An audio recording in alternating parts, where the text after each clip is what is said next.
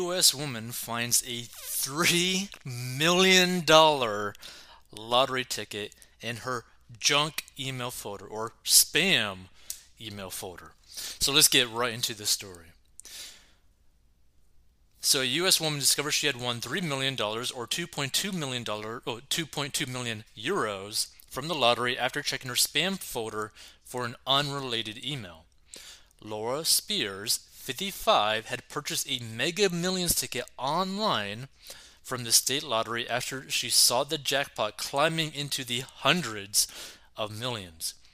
A few days later, I was looking for a missing email from someone, so I checked the spam folder in my email account, she told lottery officials. That's when I saw an email from the lottery saying I had won a prize. I couldn't believe what I was reading, so I logged into my lottery account to confirm the message in the email. She said, calling the win shocking. She now plans to retire early and to monitor her emails more closely in the future. I definitely added the Michigan Lottery to my safe senders list just in case I ever get lucky enough to receive another email about a huge prize, she said. So Mega Millions lottery tickets are sold for $2 in 45 states. And in 2018, a single winner in South Carolina walked away with a record 1.6 billion Mega Millions win. So feel free to give your thoughts on this. I thought this was just like a kind of like cool story to kind of like talk about. Now, let's say, for example, this lady ends up getting the 3 million lottery ticket it's going to really depend on the type of lifestyle that she really wants and how much can she actually trust herself right? Because you know a lot of people think like oh you know you win $3 million then that means you're going to get $3 million that is not the case. Because this is in the US because she's going to be taxed at the highest tax bracket you're more like thinking maybe she might really only walk away just to keep it simple like 1.5 million dollars like after everything's said and done let's just assume that she's going to walk away with 1.5 million dollars and that's whether or not it's going to be like the lump sum or basically have the you know 20 or 25 year annual payouts. And here's the thing. Numbers wise it is smarter to take the lump sum and then invest that money to produce some sort of income for you for the rest of your life, right? Especially if you don't need it, if you end up retiring early, all that kind of stuff, right? If you have some sort of income already coming in, you could actually just put that into investments that will compound, double, triple, all that kind of stuff, right? But if you're someone that is really bad at managing their money. I'm talking someone who's living like paycheck to paycheck, someone who keeps spending too much money on their credit card, somebody who keeps on going into debt, somebody who just basically seems to like never have any money in their bank account. That type of person, you have to take the annual sum, like the annual payment.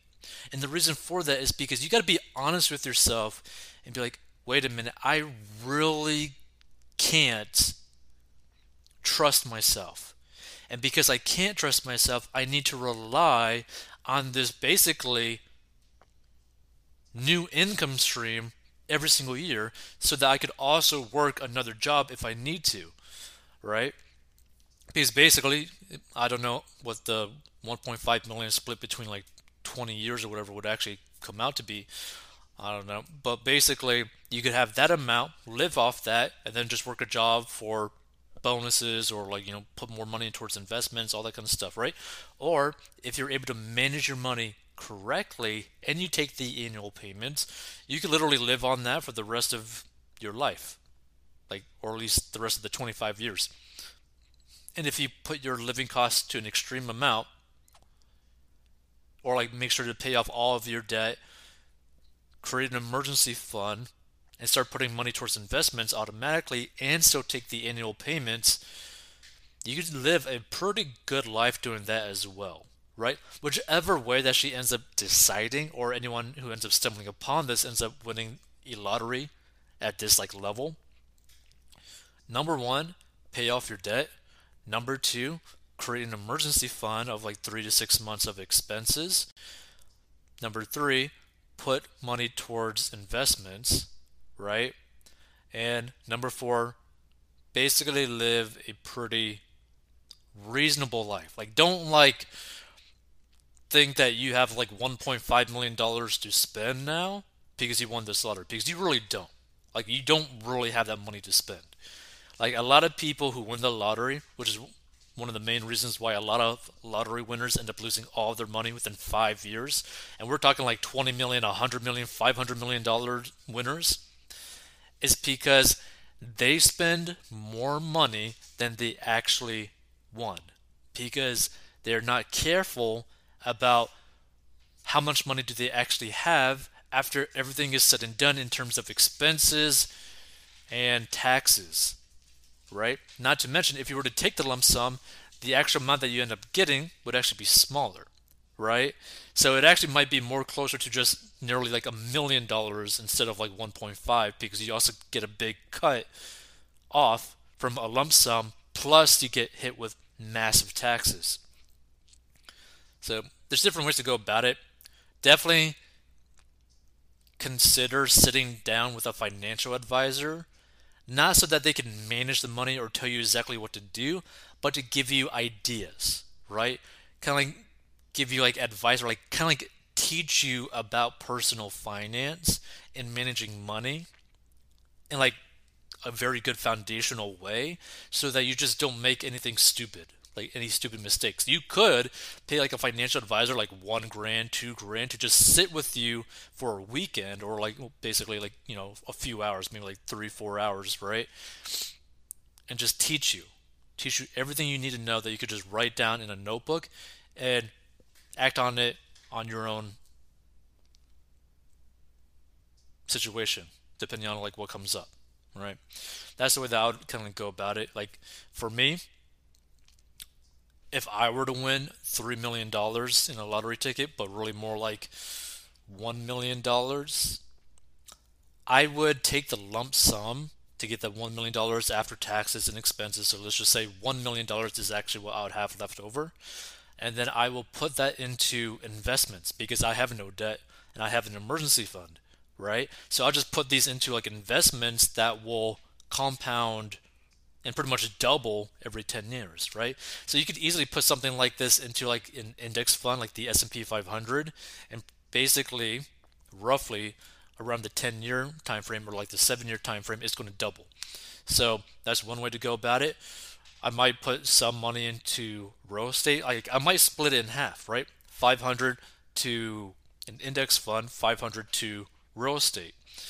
Because real estate could offer you income, like a monthly a monthly stream of income that you could actually live off of. Like if you were to like use five hundred thousand dollars to basically buy a couple houses, or maybe even like uh, a good idea that I recently listened to was actually by someone who ended up buying like basically like a trailer park lots where you like spend a decent amount on trailer park lots, but it's pretty like hands off, and the amount of cash flow that you could end up getting from that is pretty insane. And again, is pretty hands off compared to like other types of real estate.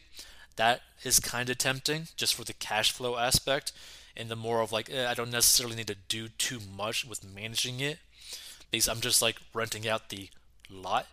That's like kind of a nice idea, but I like the idea more so of putting this money towards something like an index fund, like an S&P 500 index fund that I could literally not really think about it ever again, right?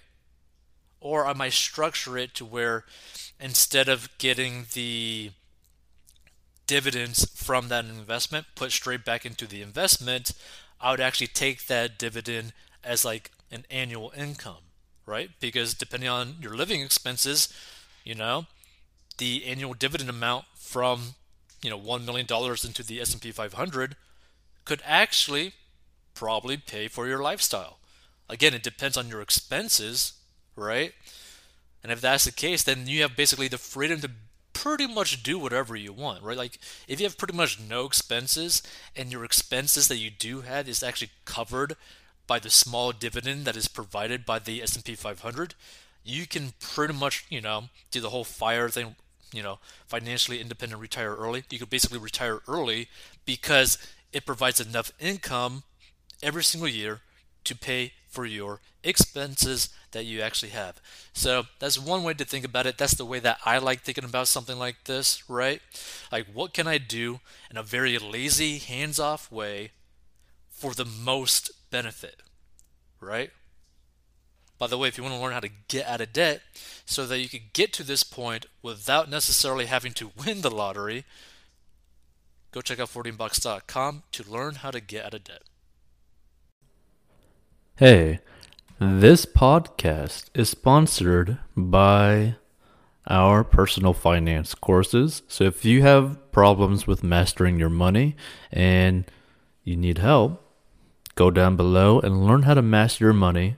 And this is a plan that anyone of any income level can follow. It is simple and easy to follow for any income level in any situation and is very straight to the point. And if you want to learn how to make money online, go down below as well. And we'll see you in future episodes.